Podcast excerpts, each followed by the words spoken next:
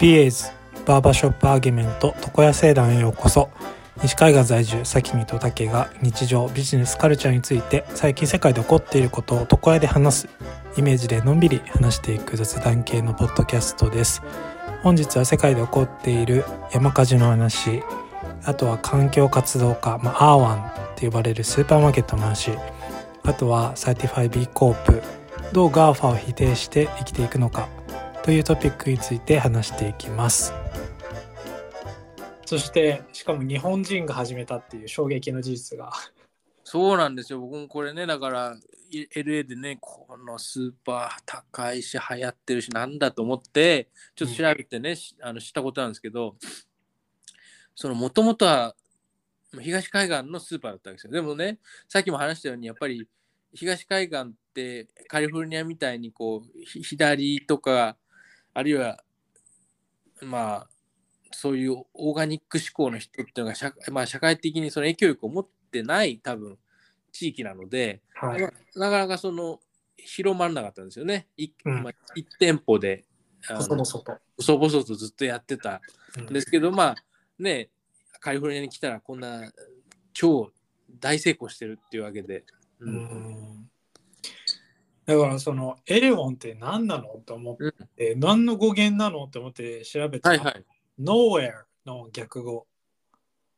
本当だ、今知った。 だ W と H はうんわざとひっくり返してるらしいんですけど、うん Nowhere の逆ですって農家ってまた農家なんてつけるあの つけるなんかお自分のビジネス始める時そんなそんな後ろ向きななんか名前つけなくないですか普通そうなんかちょっと、うんジュールジュール・ベルの小説の回「回転2万里」っていう小説がありますけどはいはいはい。あのそこのにあのノーチラス号っていう潜水艦が出てくるんですけどその潜水艦船長の名前はネモって言うんですねはいでそれはネモっていうのはだから名前のないって意味なんですよはいはいはい。あだから、えっと、ネモっていうとあのえー日本語ではネモって発音するんですけどえー正確にはニモうん。であのディズニーのピクサー映画おなじみの人は「あのファインディング・ニモ」って映画ありますよねあのお魚さんの映画、はいはいはい。あのニモっていうのはだからそのジュール・ベルの小説に出てくるネモ船長っていう潜水艦の船長の名前から取ってきてるんですねえー、なんかちょっとそれ以来の衝撃ですね農家なんてだって自分のスーパー作った時つけますからっていや、じゃあ、ノーウェイってつけたとしても、それは反対からってねね。え、ずいぶん凝ってますね。いや、でもね、なんかそのブログを読んでたんですよ。うしん。たら、でも、この、あの、アーワン自体は1960、多分その夫婦日本人のその、えっとクシさんクシュ夫夫妻が始めた時1966年って書いてあったんですけど、うん多分当時からエレモンだったのかなでもそのブログに書いてあったのはそのうん1872年のサミュエル・バトラーの小説うん。 「アーワン or Over the Range」っていうなんかその小説の中に出てくるユートピアがあのこう由来になってるっていうああ、なブるロほどね。ブログには書いてあった。ああ、なるほど、なるほど。あの、うんユートピアっていうのは、あの、どこ、どこにもないっていう意味なんですよ。はいはいはい。だから、まさにえ英語で、要は、もじったってことですね、それをね。そうそう。はいはいはいはい。そうでもかそういう仮想世界ユートピアの中の出てくる仮想世界はその健康意識が高くてうん。自分の身は自分で守って、うん、犯罪を病気だから犯罪者はその介護されるっていうそういう世界でその工業化されている今の社会的なところを風刺してうん。っていうのがなんか語源だからまあまあそうそういうことなのかでもは1872年だったらなんか逆じゃないと思ったんですけうど、んうんうんうん。うんなんか、ハイン、ハインラインの小説みたいですね。なんか、聞いてると。あいーわゆる、ポリティカル、はいポリティカルフィクションって感じですね。うん、いやだからねなんかまあおも面白いですよねどんなところでそういう日本人の、ね、人たちがあの絡んでるのかってわかんないですけどでいやもそのね。ううんん。その話をしてた時にその日本日本のオーガニック日本でもすごいじゃないですか最近ってそういううんオーガニックとか健康を意識したうん。うん。こうムーブメントっていうのが、うん。うん、でそれはなんか元はまあさっきのちょっと話にもあった、もともとその反体制じゃないですけど、うん。どちらかといえば左側の人、はい、左側の人たちがうん。メインストリームだったみたいなところがありましたけど。だか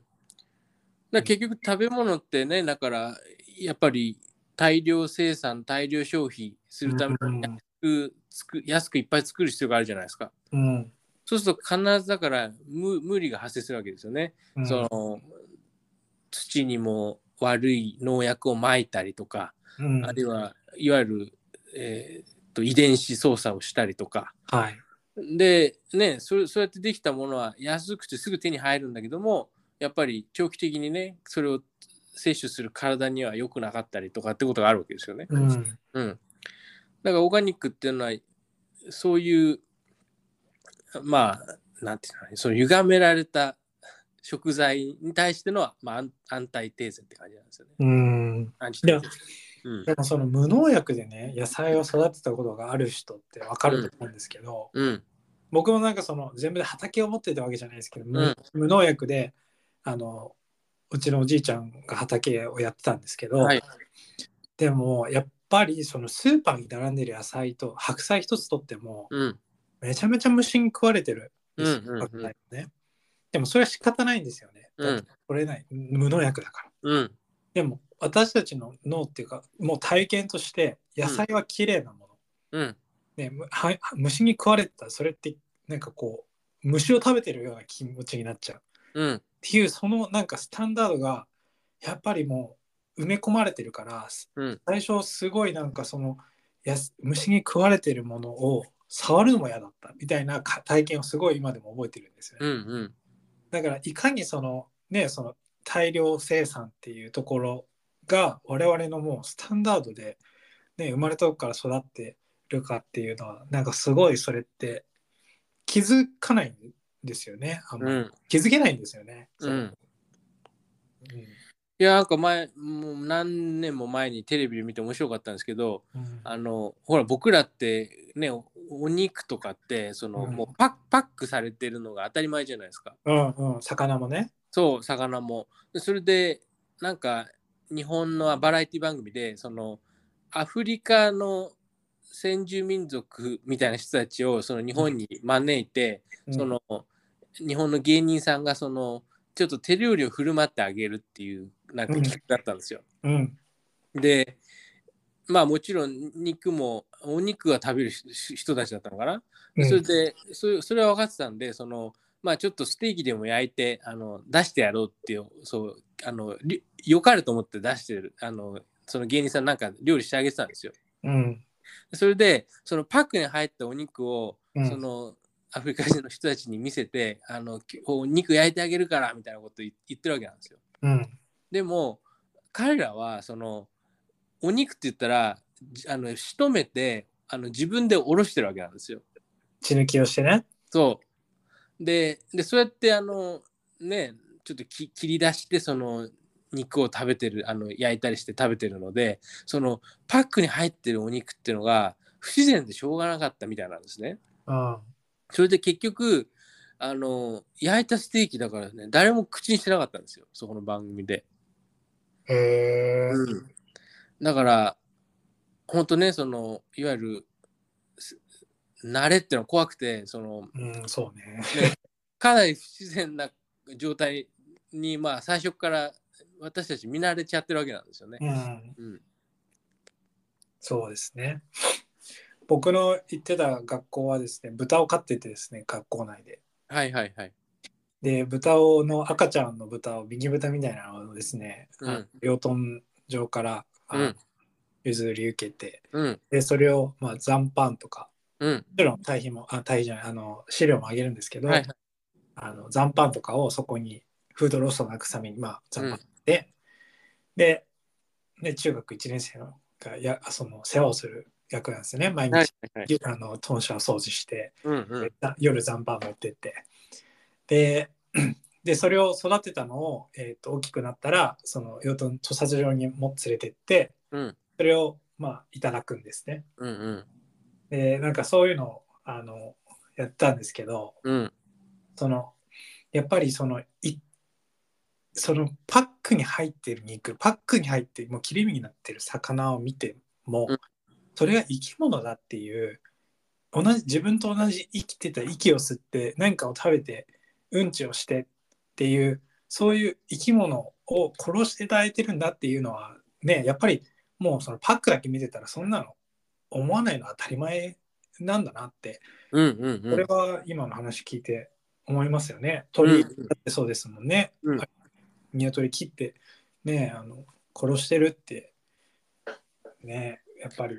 いや、だからその動物に共感を持つという話で言うと、うんやっぱりそのカリフォルニアにやっぱり生活してると、まあ本当皆さんほぼ全員あのペット持ってらっしゃるじゃないですか。あうんうんうんもう犬猫に始まってもっと珍しいなんか一番珍しかったのはバス乗ってた時にあのイグアナを連れてきてるおじさんが一人、うん、僕はイグアナ飼いたいんですよ。あイグアナあじゃあ爬虫類好きですか大好 き僕小学校4年生の誕生日イグアナ飼ってもらおうとしてうんあのあれって大きくなるとね2メートルとかなるんですよ。あそうなんですねうんだからそれでなんか親父にダメって言われて。あーなんかねあの大きくなるとすごい大きいなんか木とかに捕まってるイメージありますけどねイグアナってそうそう。まあでも本当にだからあのねオオーガニック食材の話もあります健康志向っていうのもあるけど、うんささらにはそのアメリカヨーロッパにはこうビーガニズムがすごいあるじゃないですかはいはい。ビーガンっていう考え方ですねうんでそれはもう本当に動物から出てくるものは一切口にしないっていう人たちで、もう牛乳をねだから豆乳とかにしてそうですね。でもう彼らあアメリカであ何何人か会ったことあるんですけどその、もうそのなんかそのもう、ま、目の前の人がその普通のお肉とか魚食べててももう結構辛いみたいでそういう人もいるみたいで、うんうん、大体あので僕の家族ののメンバーにもあの、うん日本でビーガンいるしアメリカのあそう今、なんですねはい、知り合いのというかあのよくもう月何回も会うあうのん人もビーガンなんですね、うんうんうんだからうちも今冷蔵庫にビーガンキムチがあったりするんですよ、はいはいはい。キムチを一緒に作ってえ、待って、ビえキムチってビーガンじゃないあのあれですだしとか入れるんですよ普通ののあ、そうなんだ。普通のキムチとかそうなんですよあ。え、だしって何ですか魚そうだカしツオとかサッカーののだああしー、そうなんだ。そういうものを使わずにうん、柿を入れたりとか、はいはいはいはいはい。いわゆるだから、えーベジタブルブロードで作るわけですね。ブうロん、ブロ、もうあれですね、あの、うん昆布だしとかね。昆布ね。はいはい。海藻だと。そう。でもなんかか彼ら一貫して言うのはだからその植物はその神経がないんで、そのき切り刻んでも何してもあの痛くないとはい。だから野菜はいいって言うんですようん。でなんかもうビーガンの人たちの感性ってその多分本当に小さい時からやっぱり動物に囲まれてるいわゆるだからペット大国みたいな国と地域の人が比較的ななんかそういう選択をするんじゃないかなって僕は思うんですよねいつも。あ、その、反発的なところでってことです、 そうそうやっぱり動物をもう本当にねただの生き物以上にもう家族とか身内としてこう見てる人たちっていうのがやっぱりビーガンの意識っていうのを持つんじゃないかなと思うんですよね。うん。だからビーガンだ、だから今言ってたように、自分の、その、ね、知り合いの、しかまあ家族を含めて、その人2人いますけど、うんその人たちは、もともとは自分の健康のために、まあ、今もう一人の人は今も健康のためにビーガンになってるので、一緒に焼肉屋さんに行ったりもするし、うんうんあの家でや肉焼いても何も言わないですよね。もちろんその鍋を開けたいとか、うん肉のエキスが入ったものは食べない、口に入れないって言ってますけど、うんそういうその肉を食べる人たちに対しての許容っていうのは本当にその極端に分かれて、今その動物とか、まあ、うん言葉が分かんないです、正しいか分かんないですけど、うんと愛護とかそっちの方面に行く人と、うんあの健康のためにやってる人って本当に分かれるんですよね。うんうんうん前の職場にいました、そのビーガンの人。うんうんだからその人は本当にだからその動物を殺傷することうんに対してのもう拒否感で食べないなるほどね。だからそうなると全然そこのなんだろうなあのビーガンっていう事実は一緒なんですけどその接し方とかも変わってくるからうん。難しいんですよね。うんうん。うん、でもやっぱアメリカは多いなと思いますけどね。うん。うんでそういう専門のねあのなんていうんですかあのスーパーが多かったり、まあ、そのうんうんそうだし、あのえちなみにアーワンはあれですかお肉とかそういうのももう売ってはいるんですか売ってます、売ってます。ああ、うんそうなんだ。僕もね、最初、本当もう100%ビーガンかなとは思ったんですけど、うんまあ、何でもありますよ。ううーんなるほどね。いやだからそう。まあ日でも本、最近はほらあれじゃないですか、あの培養肉とかね。うんうんうん。あそう、バイオ肉の話をすると、う。うん、ニューヨーク州ではもう認可されてて、あのもう売ってるんですよね。であ、れこっちも売ってますよね、インポッシブルとか。インポッシブルは、あれあれはあの、あれなんですよ、謎肉なんですよ。だから、その、あー多分多。分大豆由来なんですよね。あ、そうのなんだ。うん、あれ、あの、インポッシブルとかビヨンドミートって、はいはいああそこら辺はあのプラントベースなんですよ。だから植物由来なそうんですよですか。うんはい。はい。でもそのね、今はそのかラブ、ラブ肉ね、だからその、いわゆる培養肉っていうのが市場に出回り出してるんですよね。うん。でも、そこまでして肉の食感、肉の味とうかんを求めるんだったら、なぜビーガンになったって思う だって、その、体がその動物由来のタンパク質を求めてるから肉を食べるっていうことじゃないじゃないですか、それ。うん。だって肉の食感とか肉の味を味わいたいけど、味わえないからそこに行くわけですよね。そうですね。だからわかんないですよ。すべての人がそこに当てはまらないから、あんまり。いやいや、だから疑問疑 問に疑問に思うのはすごい大事なことで、やっぱりそだからそうそういった答えを考えたときに、なんだろうって思ったときに、やっぱ僕が思うには、やっぱりこれはだから、いわゆる、なんて言ったらいいのかな、健康志向以上の、うんやっぱり思想が入ってくると思うんですね。はい。うん、でだからその結局うビーガニズムとかオーガニックとかあのやっぱりそういうのは全てその政治まあいわゆる政治的思考っていうかはいそはいはいの。そのやっぱりじやっぱり個人のその政治観ししいわゆる思想にあの関わってくるのででやっぱりその自分の思想っていうのが自分の人格とか価値観を形作るのでやっもう是是が非でもやっぱり動物のは動物は口にしないとか、うん、いう選択をするんじゃないかなって思いますよね。まあだから今その思想っていうのもありましたけど、うん結構これもねすごいコントラバーシャルというかすごい議論を生むと思うので、あうん、まりその決めつけたくはないんですけど、うん、でもね宗教的なところに行くじゃないですかビービーガンの本当に極、うん極、なんていうんですかもう極めた人たちって、うん、多分水飲まない最近だってそのインフルエンザなくなったじゃないですか6年間とか7年間水飲まなくてみたいな、うん、うん、ああ、あ言いましたね。なんだっけ、ロシアの方だったっけ。そうそうそう、うんフルーツからのその水分しか取らないとかってうんうんうん。でもそのフォロワーっていうかそのなんていうの信者じゃないけどそのフォローしてる人たちって、いや、うん実はた死んだ理由はなんかその感染症とかがあったんじゃないかとかって言われてますけどいやうん実はそうじゃなくて、うん化学調味料みたいなそういうものが入ったものを口にしてしまってそこからなんかバイオなんとかで亡くなったとかっていうのをもう本気で信じてる人たちがああ。出てくるっていうことだったんでうんもうこれってなんか思想を超えた宗教だなと思う。うんうんうん。うんわかります。もう本当に、なんて言ったらいいかな。本当、まあ、宗教っていうのは結構どれ、どれでもそうですけど、もう本当にこう、しいわゆる、いわゆる、イエス、ノーがこう、いもう一本化するっていうかね、その、そうねもういわゆる他の考えを受け付けないっていうことにな陥りがちなので、まあ、いわゆる、ままあ、自己催眠科学的に言えば、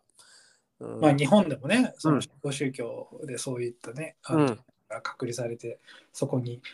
傾倒していくっていううのは、んうんあれありますもんね。ううんんまあそうね洗脳とも言うし、うん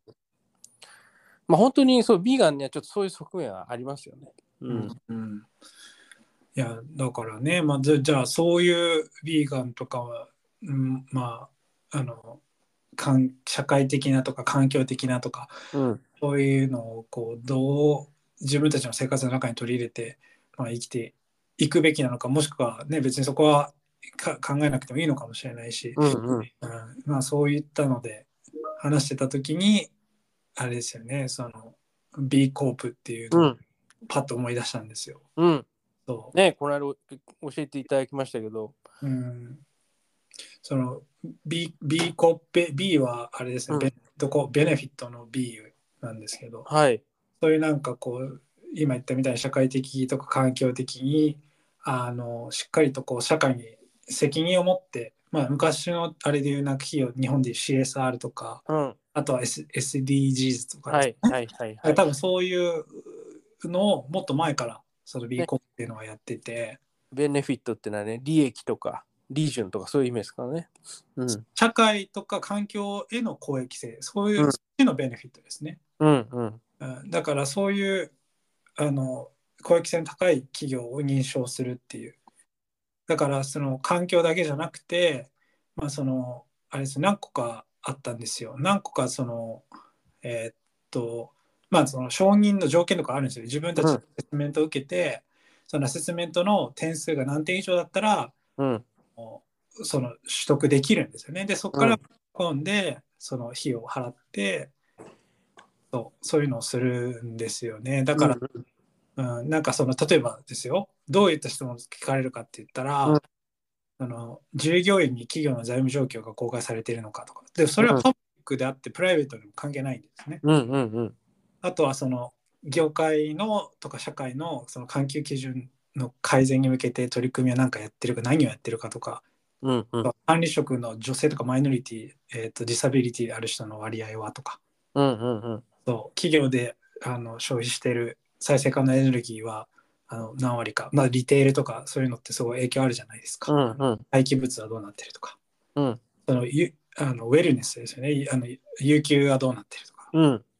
らそういう質問をバーッと受けてってそれで点数が出てくるんですよね。なるほどうんまあ、だから、まあ、ある種の承認ですしうんもともとこの B, B ラブっていうのがなんかもともとそのオーガニゼーションがあるんですけど、はいそれはパタゴニアの、まあまあ、創創設者のイワン・シューナードさんとかが、まあ、中心に始めたっていうことだったんで、まあ、そういうだからパタゴニアが多分カリフォルニアとかで初めてその自分たちが最初の B コープだにうんうんするって言って取った って多分本書いてあったと思うんですけど、うんうん、そういうだそれが2010何年だから結構前ですよね。うんうんうんまあ、まあ今だから、あ、ね、スーこの今日の話のスーパーのアワンの取り揃えてるあの品物っていうのはね、全部この B コープの承認された会社あの生産者、生産メーカーからの、まあ、し品物しか置かないっていううんうんポうリん、シーがあるそんですよね。う。うん今その B コープは日本も最近増えてきてますけど、う6000ん、 6000何百社が日本であ世界であってはい。うんだからやっぱそうやって増えてきてるのはね間違いなくいいことだしうん。なんか自分自分も個人的にはじゃあ自分し次ね会社行きたいな時一時期 B コープの企業リスト見てたりしてたし、うんうんうん。そういうねそういう意識のある人たちが会社に来てくれるっていうのはやっぱ企業カルチャーを作っていくのも作りやすいうんじゃないですか。うんねやっぱりそのねやっぱ僕ら就活するとき、ねな、なんでうちの会社に入りたいですかってのは必ず聞かれるじゃないですか。うんうんそうしたときにね、だから、あの、B コープだと思って興味を持ちましたみたいなって、ね、かいやっぱりうん大きなモチベーションだし、そうね。ね、雇う人たちもしあ調べてんだなってわかりますよね。うん。そうですね。うん。いやだからまあで昨日そのさきにさんの話した時に、うんどう GAFA を否定して生きていくかっていう言葉が出てきた から、おおって思ったんですけど、うん。うん、なんかこの辺りのそのいい意図は何い意図というか、まあ、あの、まあ結局、ガワっていうのは、だから、うんね、あのいいわゆるだからこれまでのあの資本主義っていうのはなんでその、ま、持ってたかっていうとうんおもちろんその規模の経済でその圧倒的なそのおし資本金とその生産力でまあその地域とかにかなりの影響力を持つわけですよね。例えば今日本で一番有名な例は豊田市ですよね。うんもう豊田市っていうのはトヨタという車会社で成り立ってるわけですよね。はいそのそそのトヨタ本社から始まる無限にあるその関係関係各社うんが、まあいろいろその部品とか生産ラインとかをに関係性を持って、えーまあその町一帯を企業都市にしてるわけですよね。うんででまあまあじゃあそのいわゆるだから地域社会とか、えーまあ要はだからねそそこそこに勤めてる人たちが住んでいてそこにそこに勤める人を家族に持ってる人たちがそこで生活したり育っていったりするわけですよね。うんだからそうやって影響力が偉大なわけですよ。その企業っていうのは大あの大大きあの大小関わらずですね。うんででまあそのいやそれはもちろんその地域をそのまあ支配してるとも言えるわけですよね。はいなんだけどもそのあの企業って結局もちろんそうやってすごい影響力を持ったり、まあ、いわゆるある種の地あるあるある意味ではその地域を支配するようなかんあの力を持つわけなんですけど、代はわりにやっぱりそこで勤める人にあのせあのおかあの仕事を与えてるわけですよね。いはいで、まあ、収入を与えていてで経済力を与えていてうんで、まあすそのいわゆるねまあ投資、まあ、いわゆる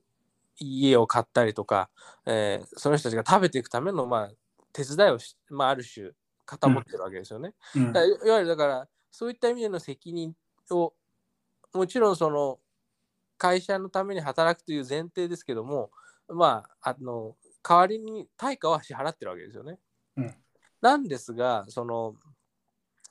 GAFA の特徴っていうのは今までのそういう大企業とは違っていてその圧倒的に少ない人数でとんでもない利益を出してるわけですよ。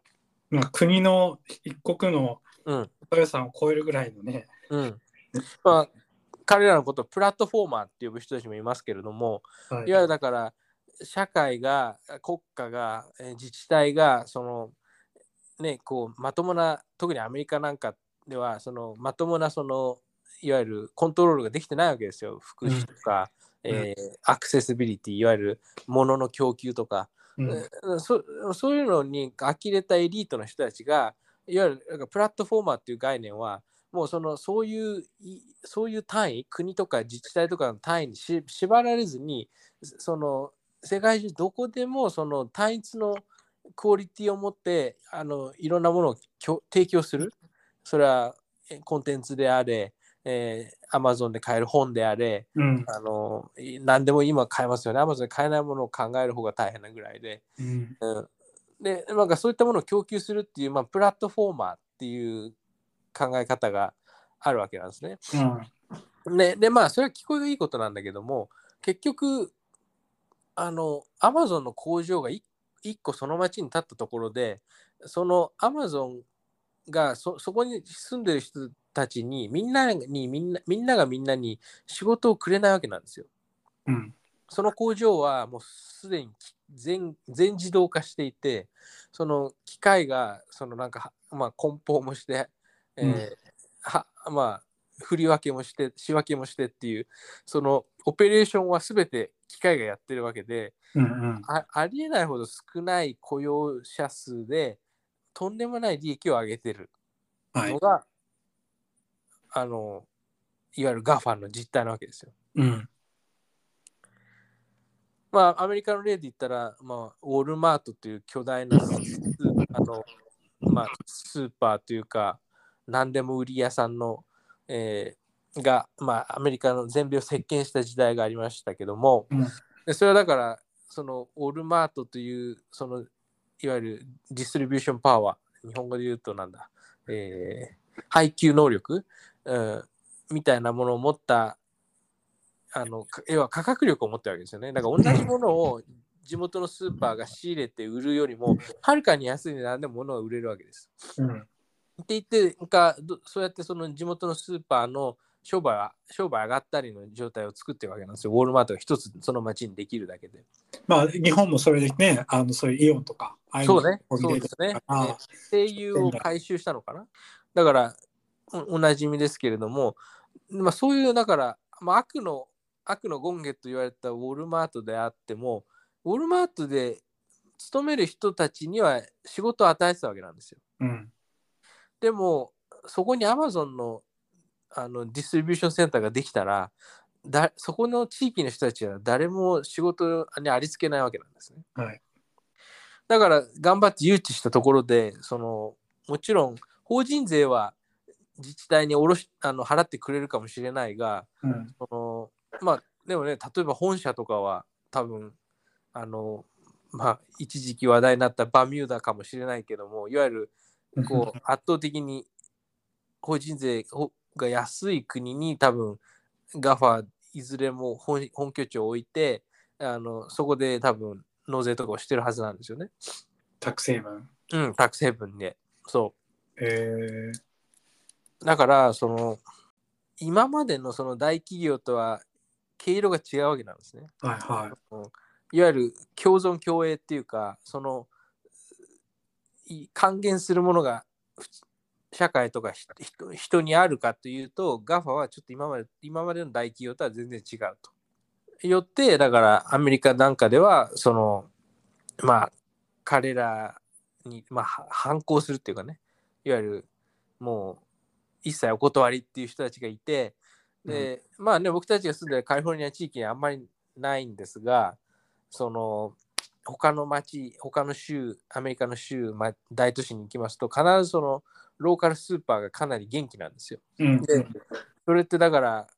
例えばアマゾンなんかは自分たちのグループ会社にホールフーズというスーパーを、まあ、何年か前に回収して、うんえー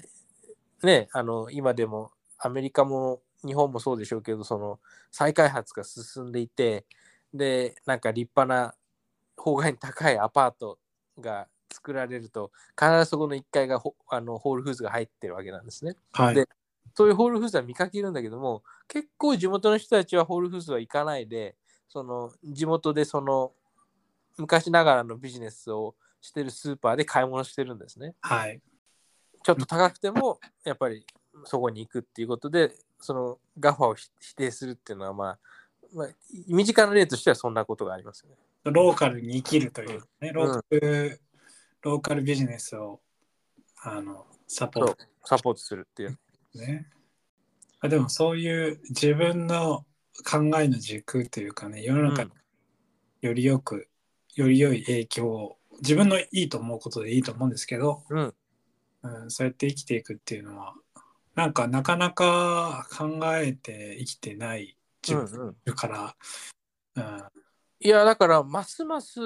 あのなんかそういうちょっとみんなとはうんあのみんなとはちょっと違う風にやっていくぞっていう考えがちょっとこれからすごい大事になるかなと思っていて。うんっていうのはそのねもう今年は AI 元年と思われるぐらいもうう AI の話がメディアを騒がしてますよね今年の頭から。ですね。うん、でまあ一番はねそのチャット GTP がね何でも質問に答えてくれるとインターネットにある膨大なデータベースからうんいろんなものを引用してくれて何でも教えてくれるし何でもお手伝いしてくれるまあ仕事なんかもねこう肩代わりしてくれる部分が出てきてるっていうことですけどもその結局 AI が導き出すものっていうのはその最大もちろんその正確性で言ったらそれは AI の方が人間を超えるともうすでに超えてると思うんだけどもただその大多数の意見をまあ良しとして持ってくるわけですよ。はいえーまあだからそんな時にやっぱりじゃあまあ抜きん出るっていうかそのちょっと一一歩踏み出すあのちょっとまあいわゆるなんて言ったのかな自分らしさを出すっていうのはそのみんなはやっぱりそういうふうにそういうものがいいと思ってるけど自分はこういうものがいいとかうんこういうことがしたいとかそういうちょっとまあうオんーバーな言い方するとアナキズム的なじ自分の軸をも持ってないとちょっと本当に流されてしまうかなっていうふうに思ってます。はいはいはうんい。なるほどな。まあ今そのチャット GPT の話もありましたけうど、んこれなんか最近ね、あの今やっている、まあ、仕事関連でもちょっと関心があったからいろいろ調べたんです。スタンフォード大学うのん論文で、彼らがその GPT3.5 ですのモデルとう4ん4.0のモデルをですね、どうパフォーマンスが変わっていくのかっていうのを、うんあの同じ問題、同じフォーマットでこう、数学の問題とか、うんあとはその HTML のそのコードを生成するものとか、うんどういうふうなその答えが正しい答えがない人によって考えが違うようなことをどうアンサーを生成するかっていうのをうん調べてるんですよね。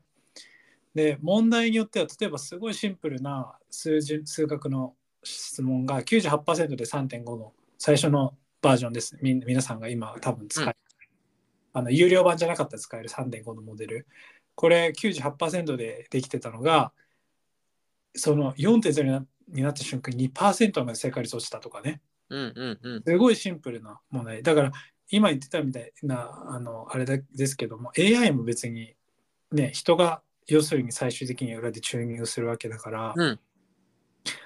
そこの人たちの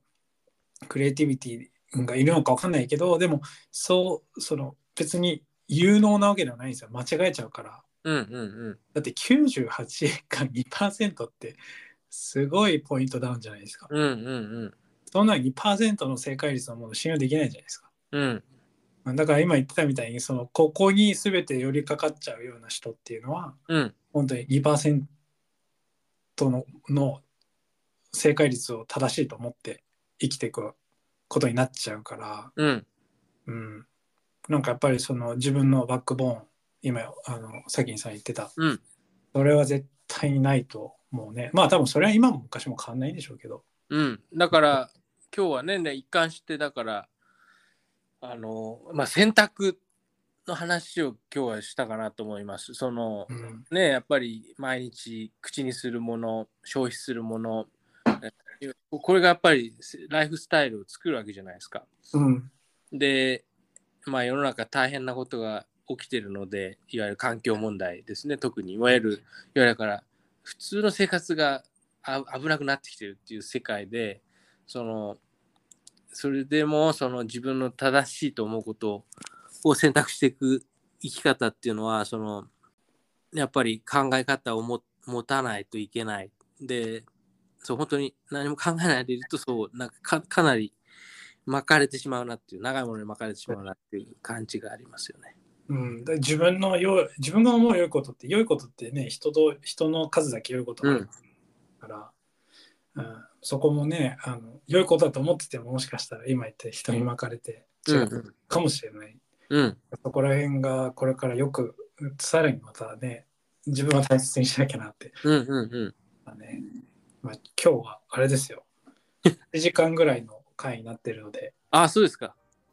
はいもまああのもしかしたら半分に分けてあ、前編後編。いいね。前編後編いやいやなかなか中身の濃い話でしたね、はい。まあ、だから今日話したえお話っていうのは、えーの、まあ、リンクとかそういったものは、えーノートに貼っておきますのでまた、えっと興味あればブログとか見てくださいでは今日はもう環境の自然災害の話から始まって、えー オーガニックのスーパーの話をして、えー B コープの話をしてそして GAFA の話をしてなんかお多いですね。いやいや、面白かったですね。うんはい。ということで、今日もありがとうございました。はい、ありがとうございました。